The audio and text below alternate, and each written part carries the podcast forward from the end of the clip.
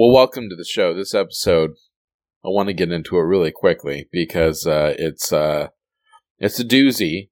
If you've been following uh, this show, you can boil down the bad guys into several categories, and this one really essentially is the um the the quintessential, you know, alien doing what uh, in a terrible position, doing what they think is right. We've had this before. We've had this with um We're only seven. We're only seven episodes into this series. We shouldn't have multiple repeats of the same kind of vil- villain in only seven episodes. Right.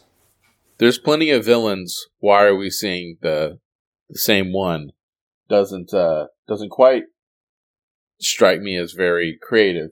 But again, this is for children, so you didn't have to be. Back then, children were seen; they were not heard or Yeah. given uh, solid television show plot lines to follow. There were also what three channels? I mean, Yeah, They- there were only three. they they watched whatever was there. I do want to start uh, the this show off with a fun and terrifying statistic. Please. So um this this show started in 1973. yeah, To high school seniors today, to people who are graduating high school going into college, that's as old as the show Tiny Toon Adventures or um uh what was the other one? Like t- oh Rugrats and TaleSpin. Those are as old to high school seniors today as this was to when we were in high school. I don't love that. Yeah. Do not love that. real unpleasant thing to think about. You know what? uh, I I just came up with another one. The Fleischer Studio Superman cartoons from 1941 to like 43 Sure. are were the same age to children watching Super Friends in its first initial run as Super Friends would have been to us in high school. Oh, okay. So that's that is as old to Super Friends as Super Friends is to us when we were in high school. Yeah, That's About thir- crazy. uh, about 30 years. That's nuts. Well, you know, I think the important thing to remember is that we all, uh, you know, uh, all of our time here on Earth is limited, and we really just want to make the the best of it, watching terrible cartoons. That's exactly right. Um, and and no one knows more about the fact that time is limited than um, uh, what were their names? Lupus and I couldn't tell if it was Kovar or Kolvar. It seemed Col- to. Col- I that watched it L was real phantom L. Some of the characters said Yeah, I- Kolvar, some said Kovar. Yeah, I watch it with. Yeah, they don't care. Uh, that he's a an an evil alien. They don't care about uh, pronouncing his name right. But uh, I, I watched with subtitles, and it said K O L B A R. Oh, Kolbar. Kolbar. But- I heard a V rather than a B, which is fascinating. B- I did B- not. I should start watching this with subtitles so I can hear their Yeah. crazy names. Because I, B. when I first heard Lupus's name, I thought for sure I must have heard Lucas, because surely they wouldn't name a character after a disease.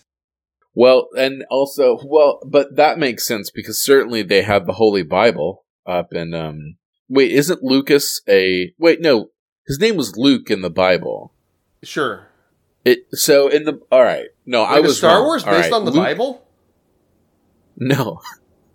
yes, they they had his name is Luke. That's true. They had the Holy Book and they got rid of it. No, I just was thinking.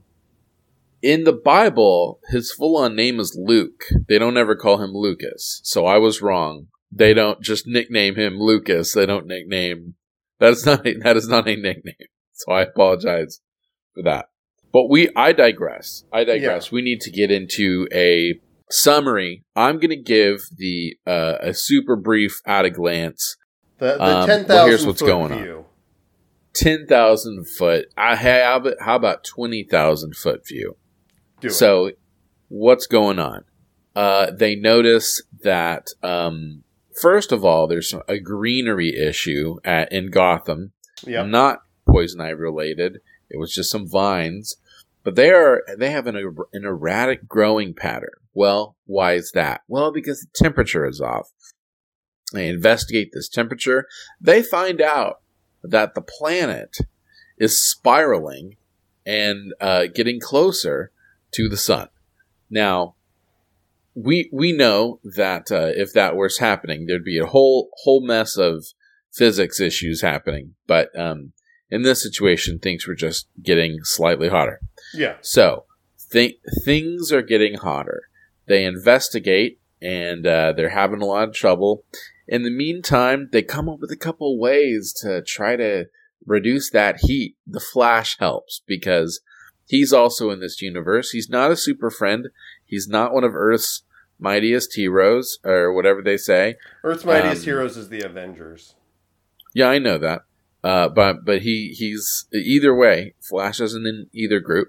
Uh, he's just an ancillary guy, which you know we could get into this, but having super speed is the most godlike power you can have. It's it pretty much useful, yeah. destroys. It's it. I mean, it really you know wrecks any other power if you're extremely if you can do things in a fraction of a second. Well, how you know. But um, either way, so he um, he helps out. They have to employ his help, but still things keep getting uh, worse and toastier. Uh, Wendy and Marvin, they're helping investigate, even though they shouldn't be. And what we find is that a um, there's a planet far away that has decided to come to Earth and terraform it. They are pushing it closer to the sun so that they can leave their planet and move to Earth and take over Earth. Uh, luckily, they uh, find their plot of, well, genocide, really. They're going to kill Yeah. every human. Uh, they're going to b- uh, burn and boil all the humans alive so Mhm. that they can have this planet. And um, instead of killing them for this, uh, Superman sends their friends over in a big glass bubble through space, and they land, and uh, uh, Superman and the Flash and Aquaman uh, single-handedly terraform their planet Yep. and um, reverse everything bad that, that they did to it. And then, as an afterthought, uh, they said uh, they promised they won't come back here Yeah. uh, which that's a that's a good enough a good enough uh, promise for old soups. That that is the episode. That that's what happened, and and within it there were a lot of interesting things that really need to be dissected. Yeah. All right. So, this episode, season one, episode seven, Too Hot to Handle, which. ha- do you think they toyed with the idea of like using the number two for both those twos, like too hot, too handle? Well, I think Too Fast, Too Furious was the um, pioneer in uh, ha- having like numbers in in uh, art, art you know titles. I I don't know. I don't know if that's true. I think Skater Boy might predate Too Fast, Too Furious. skater having a number, but skate two is a word, and a, skate eight is a is a piece of a word. I don't think you can get to Too Fast, Too Furious without the intermediate step of just putting a letter in a word. You know what I mean? I I, don't think know if I, I, just think yeah. I think Avril Lavigne walked so Vin Diesel could fly. I don't know if I agree with that. I'm not. I don't know if this is the right place to have a big argument um, about this. So we'll move on. But for now, I'll just say we'll agree, agree to disagree. But uh, to answer your question, did they toy around with using the number two? Yes, I'm certainly. I'm certain they did. So uh, Wendy Marvin and Wonder Dog are on a Vespa type deal in Sure. Gotham City on their way to the museum. And what a pleasant goth looking Gotham City it is Yeah. It looks pretty indistinguishable from the metropolis they're always in. from, from any other city. That's true. There's a heat wave, and then Wonder Dog points out something strange. It shocks Wendy and Marvin, but we don't immediately see what it is because we cut to the Hall of Justice and the trouble alert is going. Wonder Woman, Aquaman, Now- and Superman notice that the museum is under attack from a plant, and they send Batman and Robin to check it out. Well, they they say they uh, Superman delegates. He says, "Oh, Batman and Robin are, are in the area," which I would hope so because it's Gotham. Um, Yeah. but it's also uh, pretty. Um, it's also a, a fun way for Superman to just say, "I can't be bothered with this." Yeah, look, it's Batman's town. I'll let him handle it. Yeah, but um, it, it's the fact that it's an overt that it's a massive. Uh, I guess it wasn't massive at the time. It was just some overgrowing vines. Yeah. Um, denotes that it, there's some kind of uh, supernatural thing going on. I don't know. I just think um, there was some malice in uh, in Superman's voice, and uh, this is this is I think by far the most malicious I've ever seen Wendy. Yeah, Uh, I feel like this was packed with some very cruel zingers. Yeah, throughout the whole episode. completely unnecessary. Throughout the you know nonstop. Um, but I, I, I digress. So when they arrive to see this museum beset with ivy, Robin has one of my favorite uh, exclamations of his "Holy hothouse," Yeah, which sounds like what you would call a brothel in a tropical environment or something. yeah. Uh, Holy Hot House is uh, I'm going to be using it in my everyday life. I don't go to brothels. I think everyone should. Uh, yeah, but I will be using the term Holy Hot House. So Batman and Robin try try to just tug on the ivy. Nothing happens. And then they quote turn the ivy's strength on itself. Do you did you understand how they did that? They pulled on it and then they just kind of pushed in some vines and then that worked. that that part I had to watch a couple times. So what what they did? So this this this these vines were uh, aggressively crushing things, and they couldn't uh, remove them.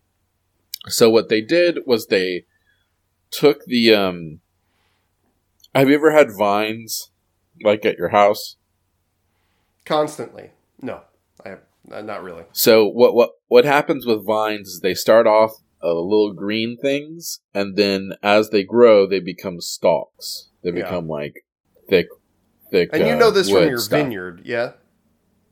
Yeah, I own several vineyards. I'm a very wealthy um, wine sommelier connoisseur, man. Yeah. Uh, and uh, no, we just had vines at our house. So what I think happened was they took the little green, you know, vines before they became uh, big vines and wrapped them around the stocky hard stuff so that it would strangle itself rather than the building. That is what I think happened. They did not explain it even a little bit, and I did, uh, as I said, have to rewind it several Yeah. times to understand exactly what was supposed to be happening. So yeah, they and it rolls into a ball. Museum is saved. And while this is happening, a guy in a parka and I think no nose didn't really seem to have. These they were the like most- a weird. They were the they were weird looking aliens. These were the most unsettling aliens so yeah, far. agreed. But he's he's watching from behind a telephone pole. Yeah. And then we go to the Justice League of America Hall of Fame, which I suppose not to be confused with the Hall of the Justice League. Hall of the Justice League. No, this is this is some a um a wax area, a shrine uh to to uh, the Justice League because what they what do they need? More worship. Yeah. They need to be worshiping them as gods. yeah, there are uh, all sorts of crime trinkets and the like all over the place. Mementos from the various adventures of the Justice League, and a printer. Uh, Marvin prints a picture of the giant plant and Sure. That he and Wonder Dog will be superheroes. Another instance of Wendy bullying him because she calls him super stupid. Yeah. Uh which is you know, it's a thing where it's like he would ex- he goes, uh, we're gonna be superheroes someday and her you expect it to be like a clever thing. Yeah, more like super, you know, janitors or something like that. Uh, which now, you know, I, I have respect for custodians uh, and what they do. It's just as important as any job, but that's just something back then I think they would say. Yeah. Um, but um, it does it doesn't end with anything clever. she just goes, yeah, more like super stupid, which is just a full on insult. Yeah. She just full on insults Just- him. And again, this happened.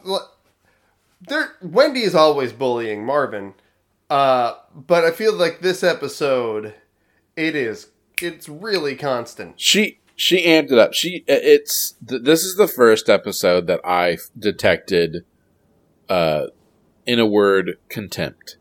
Yeah, Uh, she has contempt for her situation it's like and uh, the time. It's like she Yeah. you know she joined up with uh, Marvin and Wonder Dog, thinking was, she was just gonna be hanging out with them for a little bit. It's like when you when you take a job that you think you're only gonna have for like a few months before you move on to something else. And then years later, you find yourself still there. I think that's how she views Yeah. Marvin and Wonder Dog, and she just she all she has for them is resentment at this point because Yeah. They represent her own failure to move beyond them. I yeah, I think a lot of what she's doing is projecting. Um, you know, not to say that there isn't a certain amount of justification, Yeah, uh, but you know, for I think definitely, yeah, there you're you are uh, spot on in that she she's putting a lot of her own failings in that, and and you know maybe there is a bit of um you know masochism in that sure. she knows at the very least that she is uh, better than Marvin a Wonder Dog, and she can let out her, uh, you know, frustrations on them. So she's trapped in this cycle of anguish and hatred. Anyway, let's we'll move on. Um, so uh, uh, we passed one of my favorite lines from this episode uh, when Batman was at the uh, the Trouble Alert, which the Trouble Alert First of all, I, I hate the uh, the pronunciation because it's um it, it would be troublert. Uh, the the A is not in trouble. Trouble. That's not in there. So uh, I don't like that. But also, the trouble alert is supposed to be detecting danger before it happens. Yeah, So it's this um uh supercomputer uh that is uh, it's an AI essentially. The more advanced than anything. This this computer supposedly has uh under has comprehended the chaos the entirety of the chaos theory and it is using it to predict uh exactly what's going to happen sure. or that something will happen. And yet, the only time this thing ever kicks in is when things are in the midst of happening. sure. So, whoever created this trouble alert is a scam artist. They scammed um, the Justice League, and they just aren't noticing. I feel like it also often goes off for what are essentially minor emergencies that don't necessarily require the powers of the Super Friends to. Correct. And and while um, bigger emergencies are brewing, Yeah, Um, so uh, I I think it's faulty. But the the thing is great is the troubler prints out a thing talking about the plant, and uh, I think Robin goes, "What could have caused this plant to grow like this?" And then Batman immediately goes, "I don't know." I gave a genuine laugh at that. Um, but uh, anyway, so they uh, uh, back to what we are saying. She said, "You're uh, if you don't spend more time." I wrote it down. If you don't spend more time on your homework, the only thing you'll be is super stupid. yeah. Um, Which, great. Wendy, come on. We know It gets your worse. contempt is really for yourself and not for Mark. It gets worse. It will get worse. So uh, an alarm goes off, and the Justice League Hall of Fame, which at this point is an organization with five members, usually have a Hall of Fame to celebrate the very best of an organization. It's like the No, Baseball. Hall of Fame, not every professional baseball player makes it in there. It is supposed to be Yeah. the best of them. But there are only five members of the Justice League here. Whose Uh, idea I think they're all in the Hall of Fame. Do you think they all said it was a good idea to have it? Probably. They're like, yeah, we need a fucking Hall of Fame to commemorate us. So the uh, wax figures are starting to melt. So Oh, Wendy and Marvin are trying to save those. And then we go back to the Hall of Justice, and the Trouble Alert is going off again. Glaciers are crumbling. Dairyland, which is a specific place apparently in the country, has turned into a desert. The super uh, Wendy and Marvin and Wonder Dog come to tell Batman about the air conditioning at the Hall of Fame, and it was here I wrote, and I'm happy to have been wrong here. I said, I predict that despite this episode being about a global warming event, it won't actually talk about global warming. Yeah, I was surprised at this too. There's a, a lesson coming up that uh, came out of left field, I think. Yeah.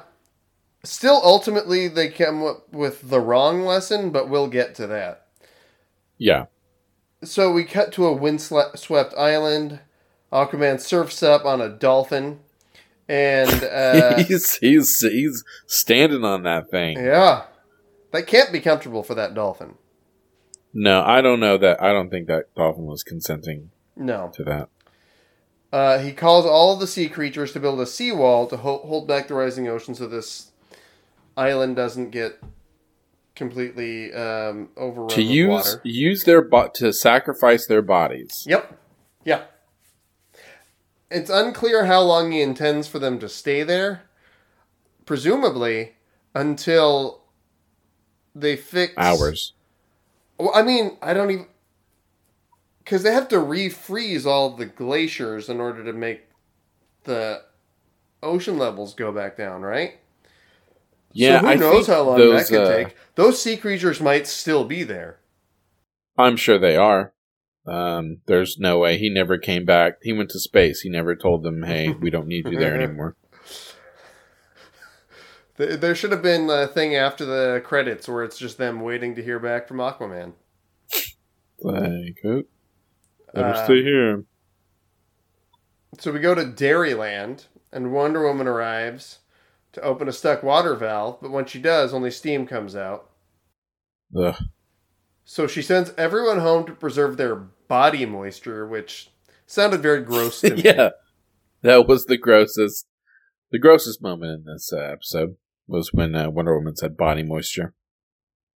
A word, a term I don't think exists. Yeah, I, I hadn't heard it before. Just moisture. She leaves to find a solution up at the North Pole, which is melting. Superman saves an Eskimo village from an avalanche. And Wonder now, Woman the shows. thing about yeah. uh, when the when they present the Eskimo village, I don't know about you, but I definitely had one of those uh, uh, scares where I'm like, "Uh oh." Uh, anytime we we travel to some indigenous people or um, people that aren't uh, white European American, uh, I always get a little scared. Like, what's uh, what's Oh, about to happen? How? I, we get What are they another gonna one of sound those like? scares a little later on. Well, yeah, I was about to say this one was a false alarm, and Yeah. the second one in this episode is not a false alarm. no. Yeah, this one is just people dressed in like warm clothes. Although I will say, Par- parkas. I don't believe, aside from Santa and Silver Age Superman, no one lives at the North Pole. And even Superman didn't actually live there. That's just where his fortress was. No one lives Yeah. at the North Pole. There's no, No. land there. So even though this was a, a, a false alarm as far as an offensive um, accent, uh, the, it was regardless problematic, Yeah. It's implying that uh, Eskimos live at the North Pole. Yeah. So, um, Wonder Woman tells Superman about Dairyland. He breaks off a part of a glacier for Wonder Woman to take back to Dairyland. We learn here that Wonder Woman has telepathic powers that we haven't really heard about before.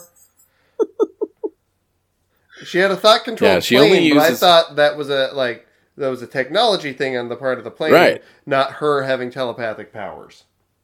We even discussed it. We said that there the transparent plane is like a Bluetooth link, but no, she has telepathic powers. She said it. She full on uh, explained it. So um, So I think we We might have wrong. to start a spreadsheet to keep track of the new powers that Wonder Woman is getting. Because you remember a few episodes ago, she was shooting stars out of her hands or whatever. that's true. We, I mean, there's a lot of spreadsheets. I think for this series. You know, the one I'm True. thinking of is the uh, well, uh, insults uh, as well as uh, as uh, the uh, bad guys, the villains. Yeah. So yeah, they're organizing stuff. Yeah. Sorry. No, uh, I'm uh, just, I put, how did the ice not melt on the trip back to Dairyland? If it's so hot that everything is melting, why did it not Yeah, melt true. between the North Pole and Dairyland? A journey of, I she went really guess, quick. six, seven thousand miles. I don't know. Well, she so um, Superman makes a, a fun joke um, when he he gets this um, ice block, which he says he says, "Oh, this is fresh water." Is that accurate? Are the glaciers fresh water? I wondered about that as well, but I neglected to look it up. I would think Yeah, if it's at the know. North Pole in the Arctic Ocean, that would be salt water. Salt water. So I think they point.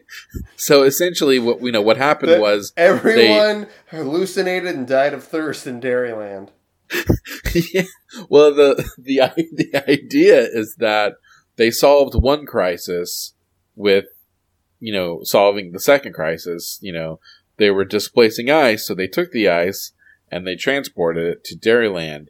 But um, I think I think it was a situation where they go like, "Oh, we can use this glacier ice because it's fresh water," and then someone was like, "Uh, well, actually," and then Superman's like, "Because it's fresh water." and then they just went ahead and gave them uh, salt water. And by the way, if you are listening to this and you have solid information about whether or not there are even glaciers at the North Pole, because I, I, I thought glaciers were a land based thing. I don't know. Either way, if you have information about any of this, keep it to yourself. We've already moved past it. Yeah, we we uh, We're not gonna we're not gonna Uh, issue a retraction for this episode. No. Uh, if you are listening to this, good for you. Um, I don't I don't know how you found it, but good for you. All right. So uh, yes, they uh, they kill two birds with one stone, and they kill hundreds of Wisconsin uh, farmers with salt water. Uh, and uh, and regardless, we're still uh, we're still having an issue with uh, with the Earth and Yeah. its and its temperatures. So back at the Hall of Fame, Wendy and Marvin are cleaning up. Marvin is wearing Robin's mask, and uh, Wendy gives him a hard time about there. it again. Nothing. nothing. He's been wearing it all day. Nothing weird there.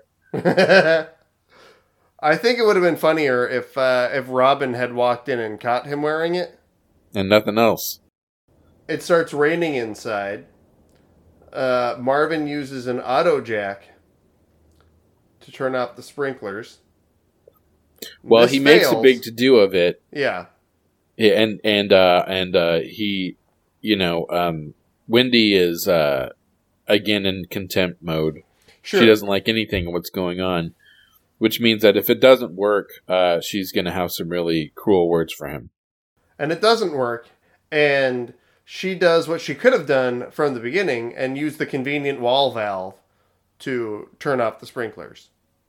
Yeah, like she was standing next to the means of turning off the sprinklers while she watches marvin who again shouldn't be allowed to be on his own uh, use an auto jack to somehow turn them off at the sprinkler head my my well, he doesn't right. He fails. he does not. He he fails. My assumption is that she hoped one that he would fail and be humiliated. Yeah. But two she probably hoped that he might fall off of this auto jack yeah. and maybe suffer some kind of fatality Uh, she would never say it because that would be grounds for dismissal Sure. from the organization. But certainly, uh, she she was hoping there was some kind of uh, horrible accident in store. I think that's pretty clear. So, back at the Hall of Justice, Colonel Wilcox contacts the Super Friends, and again, he's continuing to be demoted. Now he's at the City Observatory on Mount Whitmore. He, like, he just keeps getting demotions to less important You're moving about. positions. They're moving to Mount Whitmore. Where is that? like, It's a great question. nobody. it's this like remote, remote mountain. There's one store. It's just like, just- uh, what is what is he doing to get to? I you know I guess maybe what it is is they're going oh well he's he's important so he goes all over the the country but I don't think that's the case I No, think I he think is I think he he- was like a, one of the Joint Chiefs of Staff, and Yeah. then and then he gets demoted to like just the Super Friends liaison. Then yeah that that uh, like the National Weather Service thing, and now he's just at the City Observatory. It's not even a national post. this is a municipal post.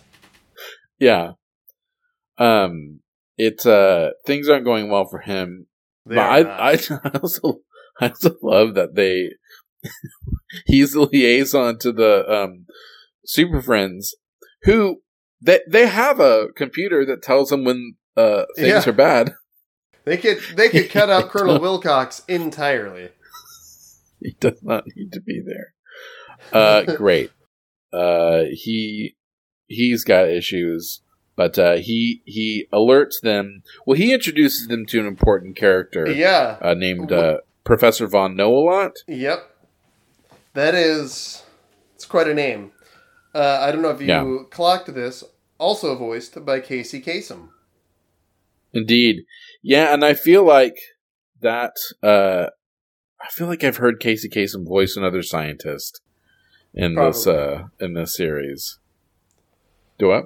No, I said probably. Uh, Casey Yeah. Kasem's all over the place on this show. He was but you making can always tell extra it's him. money. He's not someone who really changes his voice a lot from character to character.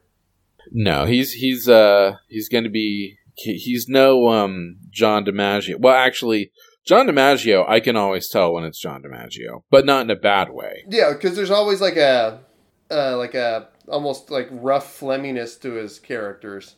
Yeah. Plays a lot of monsters, John DiMaggio. trying to think it, it, what whose voice oh you know whose voice is constantly changing is um what's his Dee Bradley um, Baker. i don't know this Uh, he's all the clones. oh um alan tudyk Oh yeah. Oh that yeah. dude that dude's voice he uh, is able to change it I, I don't know i was listening uh oh it was that podcast i like the batman one Yeah, I was listening to that podcast, and he does the voice of Alfred. I had no idea it was Alan Tudyk. That's impressive. I, no, just no clue. It sounded like an old man. Anyway, okay, Alan Tudyk, if you're listening, um, uh, thanks, thanks for everything, uh, for all your work.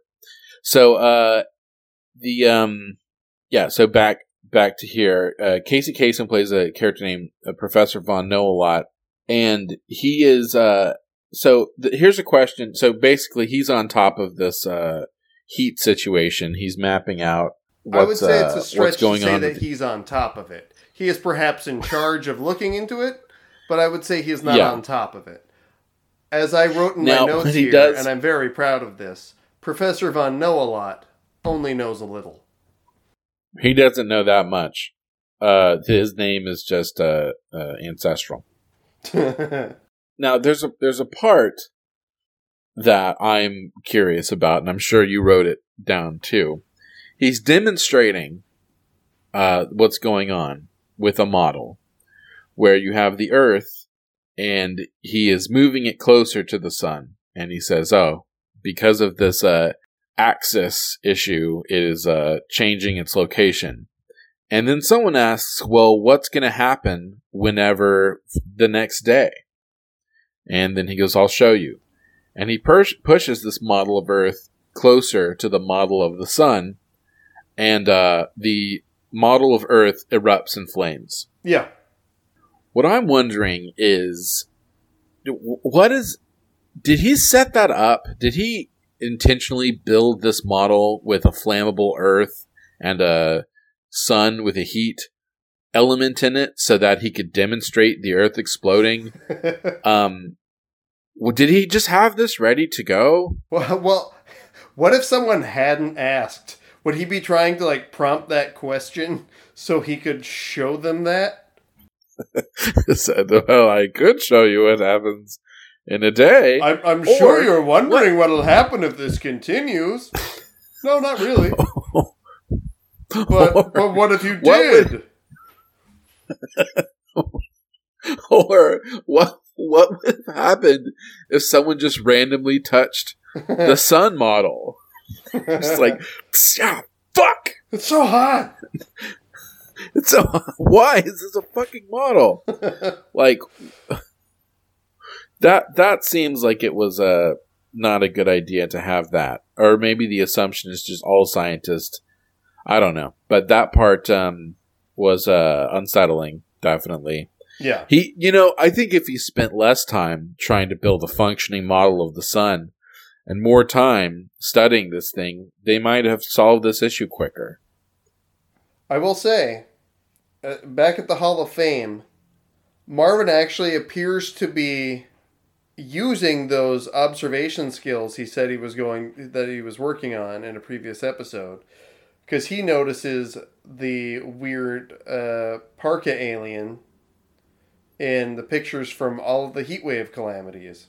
And and this is another uh, this is a prime example of Wendy's hatred so, uh, consuming her because she after he mentions this this valid information Yeah, uh, that thing does not look like a human being. Her answer is, uh, uh, she goes, Your ideas are always getting us into messes that I have to get us out of. But here's the deal she's wrong. yeah, Half the time, she's the one that's saying, We better go investigate that. Come with me. We better go investigate this. She can can't see her, she can't even acknowledge her own faults no, she can't. uh, because She's all- too blinded with hatred. is- Hey, she's blinded with hatred and rage, and uh, it's just you know, there's no longer, you know, uh, I don't know if there's hope for her. Yeah. While Professor Von Know-a-Lot is talking to the Super Friends, Wendy and Marvin rush in to tell them about the suspicious guy in another room of the observatory because I guess they left Wonder Dog outside. Wonder Dog sees who we later find out to be Kolbar, and he runs off to tell the others more dog charades. Uh, We always- Wendy those are guesses always the such a- answer, but I don't think Wonder Dog earned that. His charades were especially bad. In a real Yeah. situation with those charades, I don't think Wendy or anyone else would have guessed what the fuck Wonder Dog was trying to say. Yeah, I think there is one person in this writer's room pushing the dog charades. Jesus, Bill, They're we're saying- not putting more dog charades in. And I, you know, I don't remember in Scooby Doo if uh, if there were a lot of dog charades. Uh, part of me feels like there there were. I don't. I don't think Remember- so because Scooby Doo could talk. He talked weird, but he could talk Yeah, certainly well enough to, To not get- have to to, get do a point these kinds of charades.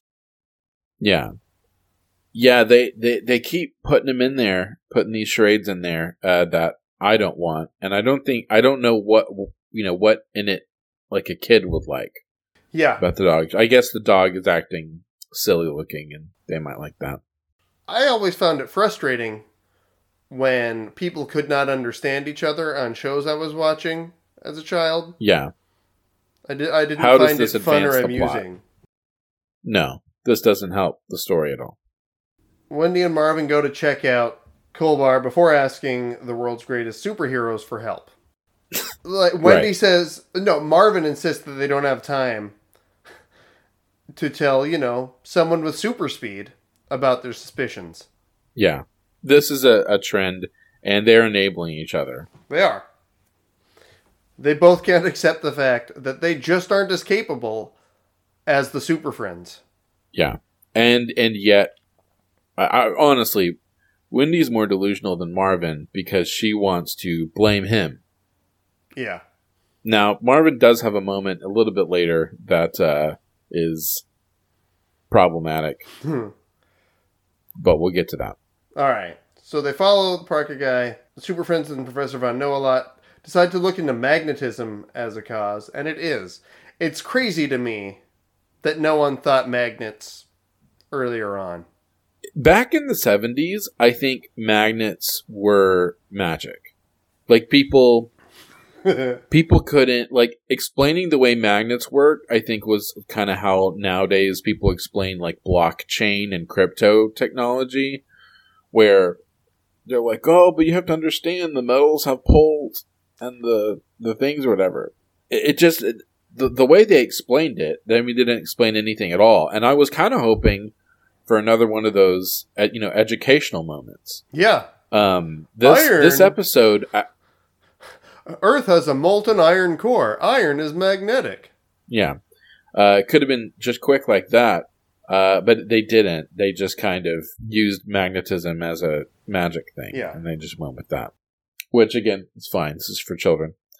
But uh, they um, they explain that uh, uh, that something's going on with magnets. They're getting closer to figuring out that Yeah. it's a space alien. Uh, but alas, there's a problem in uh, in India. Yeah. Well, first, Wendy and Marvin lose Kolbar um, in like the botanical garden. And Was he th- living there? The super what? Was he living there? Uh, no, he wasn't living there, but like No, but his fire truck in the- spaceship was parked there. Did he did he pur- purposely make his spaceship look like a fire truck? I guess. I don't know Or why else it would look like that.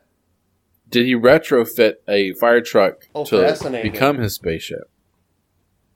I don't know what the relevance of it being a fire truck is. Yeah, I guess because it looked cool. I'm not sure. Yeah. But Anyway, way, he gets away. he gets away. Wendy and Marvin meet the Super Friends in the Pendulum Room, where they all decide to recruit. You know, the, Flash. pendulum room. Yeah, Yeah. They need the Flash, but guess what? He's in India. yeah. So Superman goes there to to meet up with him, and before we see that, Kolbar's driving away in the fire truck, and he talks to his, I guess, commanding officer, who again is named Lupus. Yeah. They named this character after an autoimmune disorder. That's very strange to me. It is a little weird. the The weirdest thing to me is the relationship between Kolbar and Lupus. Yeah. Because at first I was like, "Oh, well, Lupus is the um is in charge. He's like the leader of their world, and Kolbar is their scientist." But Kolbar gives Lu- Lupus a lot of shit. Kolbar is like, "Hey, man, I don't think this is gonna work, dude." Like he he's like full on gets in his face, like, you know, this is a terrible idea.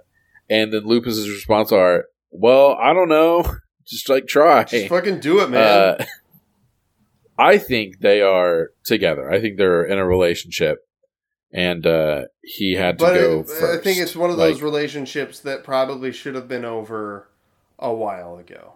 yeah, uh, but they're they're just hanging in there uh, because there's bigger problems with their planet. And they're Anyway, good Christians.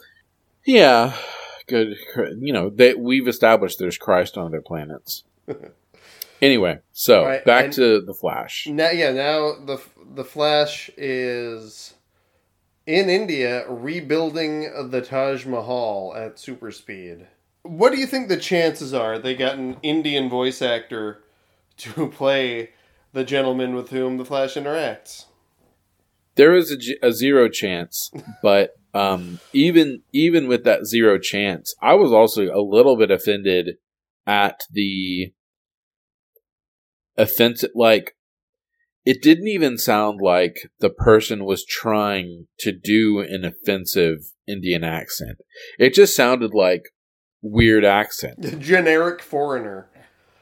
Generic non-white European American. You know what? I wonder if that was the voice actor sort of realizing, eh, this is dicey. I'm not going to try for anything specific. I'm just going to do not my regular accent and hope for the best. What you mean? Uh, what what what do you mean by dicey? Like that he discovered it could be offensive, or just yeah, that he? like I think maybe even in 1973 or 74 when they recorded this, the sound for this episode, the voice actor was like, "Hey, I'm almost certainly a white guy because I'm a voice actor in the early 70s.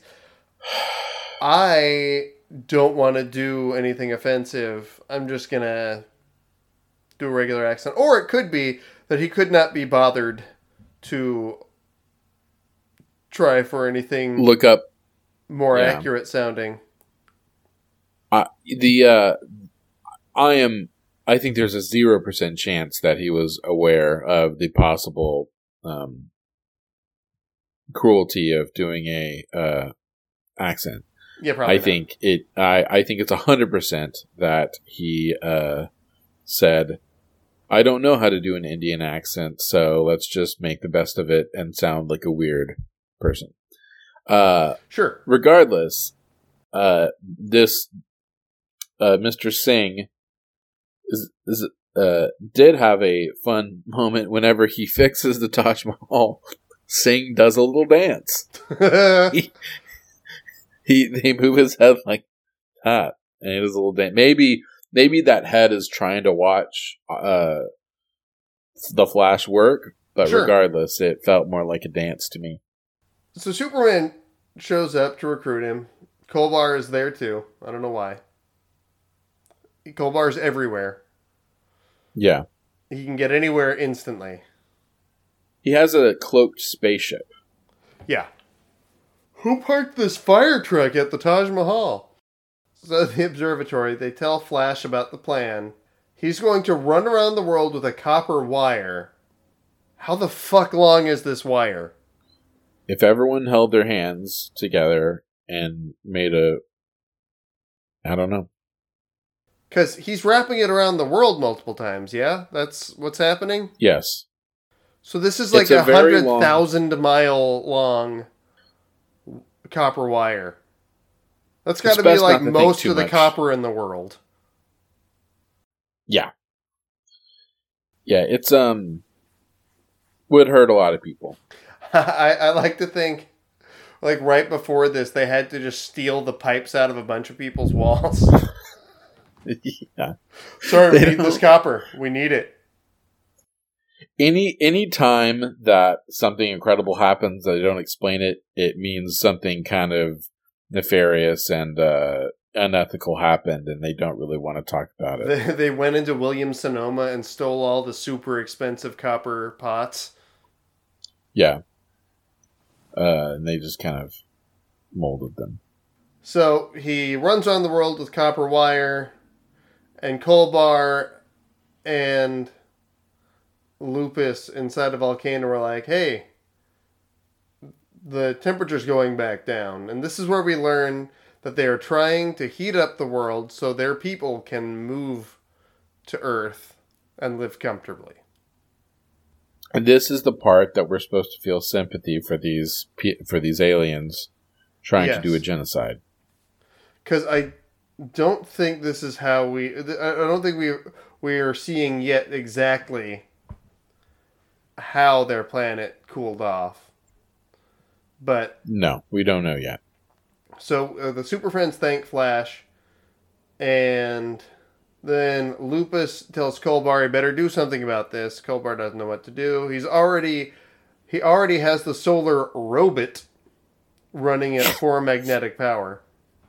They really, they really ca- used it. I like that. That's so crazy to me that everyone used that pronunciation of robot It's a then. robot. It really is the way they said it. Yeah. So then Lupus tells him to switch on the quadratronic nth degree charge, which is just a bunch of nonsense syllables in a row. Yeah.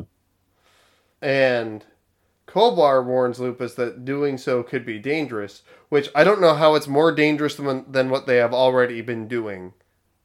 Yeah, what danger? You're going to kill everybody. You've How- already what- sent an what entire other planet danger- careening toward the sun. Yeah, I don't know what, what, what danger danger to them. Yeah. And then Kolbar turns on the quadratronic nth degree charge, and you notice his hand started to shake. Like you saw his hand Oh, sure. shaking, and that was Sure. Well, I mean, that didn't seem to he- lead to they're both. anything. They're both. I don't know if they are. I mean, the question is, would you have the ability to wipe out an entire civilization for your own planet? And I think that's why they were both so nervous. yeah, but the I mean, whole they, they both already had shown that yes, they are willing to murder an entire planet full of people. and yet but they show they show no um like they they don't ever voice remorse Not they really. they seem nervous but they don't ever voice any kind of uh remorse to it so i think it's like they don't care if we're dead they just don't know don't really want to be the ones to do it Yeah. So then we see Wendy and Marvin riding that scooter again, and the tires melt into the asphalt. Marvin spots the fire truck that Kolbar stole, and again shows observation powers that he has not had before, and he recognizes that as the fire truck that was missing from the Botanic Garden. He gives Wonder Dog a note to take to the Super Friends, and then he and Wendy hide inside of it before Kolbar drives off. Wendy either threatens or propositions Marvin because she says that he is, quote, gonna get it. Yeah, th- um, th- there's a couple of of uh, things here. So number one, uh, I, I have to ask: Have we ever seen them use a tracking device before? I don't know that we I don't have. think in any of this. I don't think in any of these episodes there's been a tracking device, but I, it seems like technology wise, that is certainly something that they would have. Sure. And if they did have that, why don't they just put it, implant it into Wendy and Marvin? They, they should, absolutely. Just, just put something in there because half of these they don't know where they went, and uh, it's a huge issue. But um, the the the main thing about this situation is Marvin spots this uh, fire truck, and he says, "We have to follow this fire truck." Wendy says, "I don't want to do that," and Marvin says, "There's no time to argue," and he forces her into the truck physically. He forces her into the truck, which you know up and up into this, you know, we thought, oh well, Wendy is being irrational, but you know, he he did not have her consent, and yet yeah. uh, he he physically forced her into it. So, you know, when she said that he's going to get it, that would be justified in that situation. Sure. Do Don't you- ever don't ever force anyone to crawl into a tiny engine compartment uh, against their will. Do you think that's the first time Marvin has stuffed a person into a vehicle or a crawl space? Almost uh, certainly not. But the question is, when he did it before, was he in his what what state of mind was he in? We understand, we acknowledge that his mental state is in flux. It's true. But did he know what he was doing? Does he know when you know when he makes an action? It, is he aware of you know what what he's doing? And I don't know the answer to that question. yeah. It seems like maybe he doesn't. No. So they get inside, and then Kolbar pushes the button on the dashboard, and the fire truck becomes a super rad spaceship. Yeah, it's pretty sweet. It's pretty awesome. Um, now the following this, uh, there was a little um, segment where I call it. So there's a sequence where um, Wonder Dog is chasing after, or he's trying to get the note yeah. out, uh, and he has a whole mishap with a giant truck of dirt, and um, the whole thing is to this kind of orchestral clone of Flight of the Bumblebee. Um, and it's like I really enjoyed the music there, and I was like, man, they how much time and effort went into this custom score that I mean this like specific score that happened in this dumb area of a kids show that we don't ever hear again in our I mean you never hear it again. And uh you know I just had a little existential crisis about uh, musicians and scores and stuff. Uh, and then this sequence ends uh, with Wonder Dog having a thought bubble of Marvin telling him that he's counting on him and uh, he uh, is upset with himself for his own failures and Yeah. blows the thought bubble away. Yeah. It's it was a very uh, it I, I you know I can't tell for sure, but it made me feel like what they were doing was a they were trying to make a parallel to you know the human condition when we think about you know a lot of times we'll externalize our guilt when the truth is you know we're just as upset at ourselves Yeah. you know when we try to blow away the idea that we're letting people down uh, when the fact when the fact is we're generating it ourselves we're letting our own selves down Wonder Dog is like Kendall Roy, can't get out, can't get out of his own way. he can't um and he and you know he's stuck in this loop where he you know doesn't he's, he doesn't have the same hatred and malice as wendy but he understands that uh there's something there is something wrong with marvin and he he doesn't have the capacity to help him All he can do is do charades poorly. uh and that, that he internalizes that as well Yeah. So uh, he he fucks up, and um, they uh, uh, we oh I think we go back. Do we go back to the aliens? We go back to the island, yeah. So Kolbar lands on the volcano island. Wendy and Marvin try to get in. At first, they have no luck. And then we find out that the Earth is moving toward the sun again, but through different means. So Superman leaves to go to the far side of the sun to check it out. They know that whatever is causing Sure. it is on the other side of the sun. Wendy and Marvin are still unsuccessful in getting into the lair. Wendy bullies Marvin some more as he comes up with an idea. Because he says something about a garage door opener or garage door, and she's like, "Oh, you're dumb. Just you're just saying things." Why are you saying random bullshit? Yeah. Yeah, Except that does that trope the the um I wonder what the history of that trope is of someone saying something random and then a scientist using it to come up with a solution. yeah. I have to think in real said- life that has happened exactly zero times in the history of the world. Yeah. like someone goes, Oh man, I wish I had to play with my yo yo. And someone goes, Yo yo. Yo yo. Someone Or- says something like, uh, But first, quite often there's also a "What did you just say?" They Yeah. have them repeat Like, it, which in- doesn't make any sense either. No. They're just incredulous at, at uh, the fact that someone might say something. Uh, but alas, this, this, uh, this me, this trope happens. It does. And, uh, he, uh, he figures it out much to, um, Wendy's chagrin. This episode is the most useful Marvin has ever been.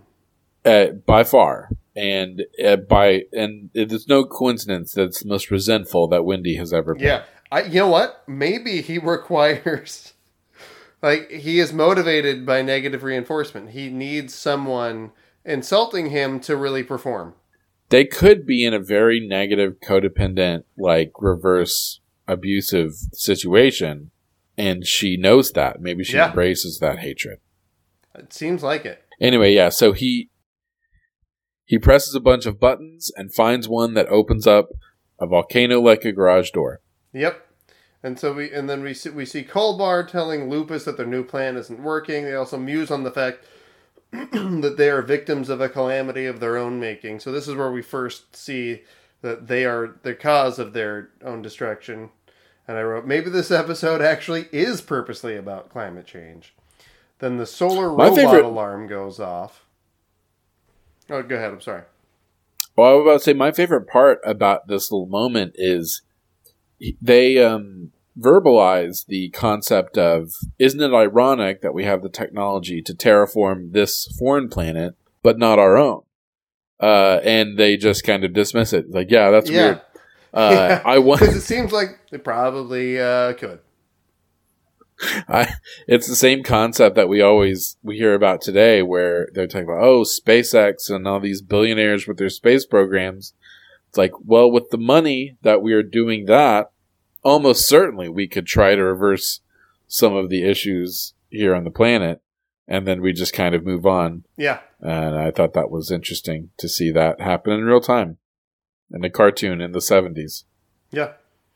So then we see uh, Superman beat the shit out of the solar robot. That's fun. I, I enjoyed that. He fucked it up. He fucked it up real good. he did. Threw it into the goddamn sun. And then, uh, so Wendy and Marvin sneaking through the tunnels of the of the volcano layer. Wendy continues to be mean to Marvin. Kolbar tries to fix the solar robot, but Superman threw it into the sun, so there's no fixing it. Lupus threatens him, and then Wendy and Marvin walk in to find Kolbar crying. Um, because he was Um. unable to supplant the native uh, species of this planet with his own. he he failed at uh, the death.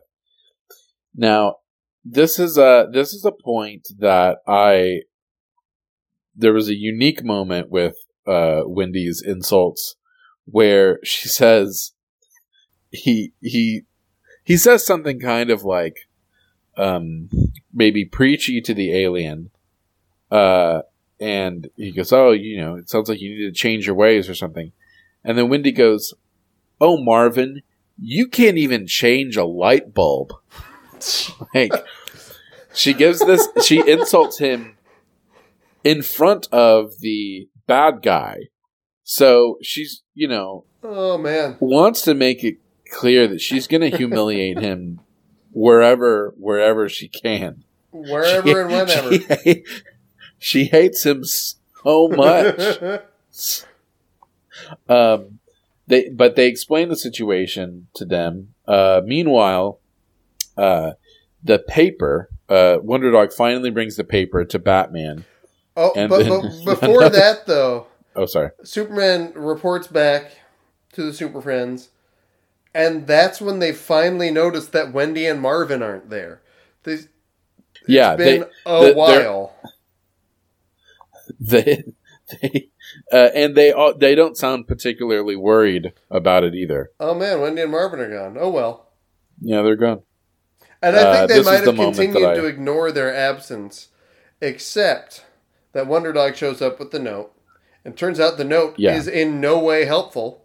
He goes, yeah, he goes, um, yeah, the note was nothing. It's like, all right, this doesn't help us at all. So again, Marvin is awful, but he, I remember, um, the part where Batman is analyzing it and he goes, this machine will tell us if there's anything special about this paper. And there's a, this, the second he goes, it's just paper. like, Well, and then that was, uh, oh, go ahead. it was just a genuinely funny moment to me. Uh, like there were a couple of unremarkable things about it, and then one of the things they find on there is like coral dust, and someone says coral only grows in the Pacific. That's not true. patently untrue. I had to look it up, but it is uh not not at all I feel like one of the writers not true at all. heard that one, like m- half misheard something once years before, and they're like, "Yeah, this sounds right. Coral only grows in the Pacific." And you're like, "Are you sure?" And yeah, sure. Uh, it, and this is also the second thing that I had to look up, which was um they as they're working through, you know, they they notice that there's volcanic ash on it, and then um Aquaman. Oh, they they discover the interval at which there's Yeah. ash or something. Every, uh, yeah, And the, then, the, uh, the volcano erupts every three hours and ten minutes. Yeah. And then Aquaman says, "Oh, well, there's a through his ocean travels, he knows that there's one called Malaba Yeah. um, that uh, erupts like that. I looked it up. That's not a real thing. That's not a uh, a place.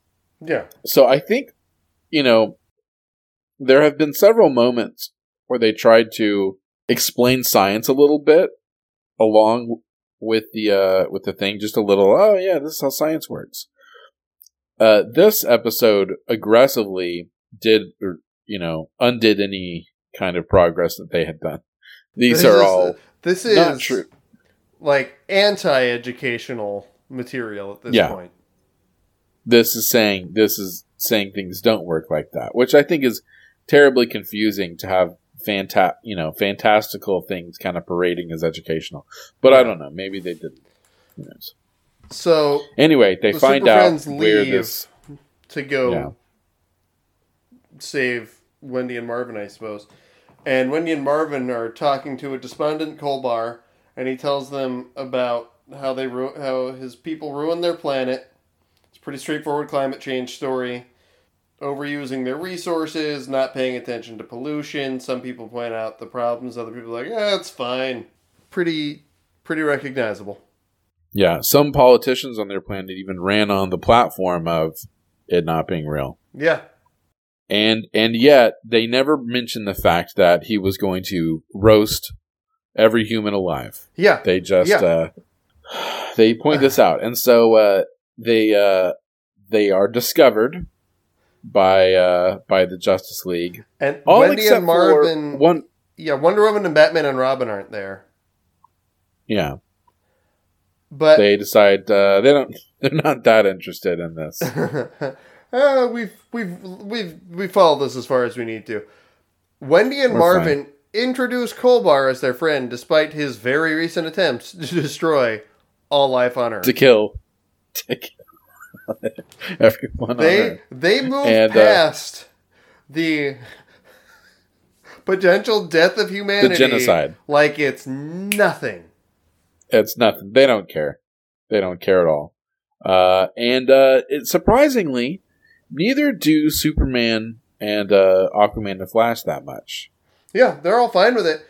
Um, yeah, they just kind of go, "All right, so here's the deal," and then Superman he decides to take the volcanic rock, make a glass bubble. As we all know, glass bubbles um, do not are not affected by space. Yeah, I mean that's why that's why when you when you look at NASA and SpaceX and all those things, they're constantly going into space in glass balls. glass glass balls where um really they don't need any extra oxygen or anything Nope. it's all if it's in the glass they'll be fine. Uh and so he uh he transports all the alien the everyone in the glass uh ball to the planet. And the superheroes what they do is they terraform the other planet. Yeah, they take all of the pollution that there has been and they throw it into the sun, which is just turning into Superman's go-to solution. sure. Have we have we tried? It's the ultimate garbage throwing it into the disposal. sun. It's ultimate garbage disposal. but Uh, I mean, unless things. unless you have some of your DNA with it, and then it might turn a and to- and- evil version of you. yeah, Nuclear Man, who I believe Yeah. to this day, that is that actor's only credit on IMDb. Sure. But one, Kolbar's planet's called Solar Terrarium, What a which not is clever name. nuts. And two, if Superman, Aquaman, and the Flash can totally get rid of all waste and pollution on this planet in a matter of seconds, why can't they do the same on Earth? It seems that Well, like they should do that- that, on Earth. At that point, you know, they go, they go, that the as this episode's concluding, and they say something like, "Well, it's up to all of us to protect the Earth." I feel like someone should have said, "Uh, well, why? If this happens, can't you all just do what you just did here? Yeah. Like, why do we need to do that? Uh, because you know they definitely end with a, you know, th- this concept that we all have to do our part. Deus Ex Superman. Deus Ex Superman. I. and So yeah, Aquaman says like, "Hey, we all need to do our part, and that's how that's what's gonna fix this," which is patently false. Individual choices make no difference. So Yeah. I think Aquaman should have said, "Let's topple capitalism, motherfuckers. It's the only way to stop climate change." Yeah. I mean, at this point in time, there was a pretty sizable chunk of garbage. This is not in the 70s, so the garbage in the oceans was, you know, there was something there. Yeah, just much smaller than it is now. Yeah. But it was there. Now, he should have uh, lit the torches and started the revolution, but he didn't, and now we're in this situation. Yeah, And thus, and thus, the end of this episode in, uh, ends with a verbal promise from these aliens that they won't try to wipe out all life on Earth again, and uh, that's good enough for Soups and the gang. Go, all right, we'll take your word on it, because I think partially they know that if they did try to press it, Superman would just come and use his heat vision to behead them all yeah. As we've we've discussed, we've is- established we've established that this is his he loves doing this and so any excuse uh he would do it if if a human was harmed that heat vision he'd start beheading people like he did zod Yep. uh, um, so, if if you had to wrap this story up in a single act, how would how would you do it? Man i don't know. Like they this is that so this is probably the most challenging one. I would agree. um, because of of course they could have asked you know Winnie and Marvin you know take taken the the at this point every time Wendy and Marvin notice something it has been the um, cause of everything. Yeah, they're oh they're this is a seventh episode they're oh and seven yeah, and or seven uh, and oh. zero. seven and zero. So I don't do a sport, uh, and so that was uh, that's something that that should have happened. Here's here's what I think should have happened. This is how they end it in one one uh, act.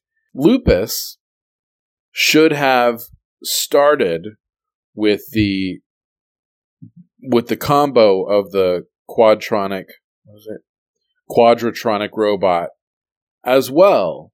So they uh they should have speeded up their process and roasted the earth alive much quicker.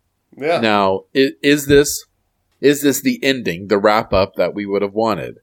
You know, I don't know, but uh, certainly, if they had been more aggressive with their attempts, then the Earth would have um, got hotter a lot quicker, and uh, people would have died quicker, and it would have been over. So that's that's what I would say. Uh, they needed to not be such uh, wimps and heat it up. Uh, use used all their resources right away. What about you? I, there are two ways they could have done it. One, use the technology they clearly possess uh, to just heat up their own world. Repair their own planet. Yes. Barring that, they were they already established that they were aware of the Super Friends and impressed by them. Ask them for help. Yeah, that's true. What did they think was going to happen if they asked them for help? The super friend would say, "Uh, what? No, fuck you, get out of here." if they, they, you're right. They they knew who they were. so I think What either a of weird, what a, ends it fast. what a weird detail. What a weird detail that the uh that they sprinkled in there about the aliens. It's like what? Who who does this help? How does this help the story? Them knowing who the super friends are. We think you're awesome. We're still going to try to kill everyone on your planet, but we think you're cool. Yeah. Uh, all right, let's go with ratings. Yeah. Uh, what what's uh what do you got? So I I appreciate the sort of head on approach to the idea of climate change from a cartoon in the early 70s. I wouldn't have expected that. At the same time, it still ends with the whole myth of individual responsibility. Yeah. And again, it seemed like they really got over the trying to kill the entire world very fast. Yeah. Balancing all of that, I give this eight autoimmune disorders out of 15. Okay. All right. I see it. I see it. I don't agree. I think that uh, you know my my rating really boils down to the fact that we are getting to the dark core of Wendy and uh, who she is and and what she's capable or incapable of. Um, and uh, y- you know there it there there is a certain like sadness when you see insulting, you know, you know, cruelty, but it's uh, it's freeing as well. We're we're understanding the darkness that's inside of her, and you know, just like Red Dragon uh, in the the Silence of the Lambs movies, he she is becoming the tr- the true you know hate being that she was always born to be. Sure. in that in that sense in that sense of realness she uh oh the other thing i liked about this Bat, batman batman's two moments where he goes this this device will tell us if, if there's anything uh strange about this paper it's just paper and then before that he goes um what could have caused this what could have caused this plant to overgrow i don't know um, those made me laugh. And so, in that sense, I give it 105 out of 200 quadronic robots. sure. Again, I understand it. Don't necessarily agree with it. And that's fine. You know, we don't, just because we disagree doesn't mean that I have to berate you or that we need to, you know, wipe out an entire um, civilization. It's true. Also, does this episode posit that if you just overheat Ivy, it becomes uh, an aggressive, mobile vine creature? Yes. Uh, if it gets too hot, uh, the uh, if if, if it's too hot, vines will um, just become a monster. Yeah. Uh, well, that's all she. That's all they wrote for this episode. This episode. I want to thank. there are uh, still all- 1,200 more the- episodes after this one. Certainly feels like it. Uh, thank you, everyone, and good night. Good night.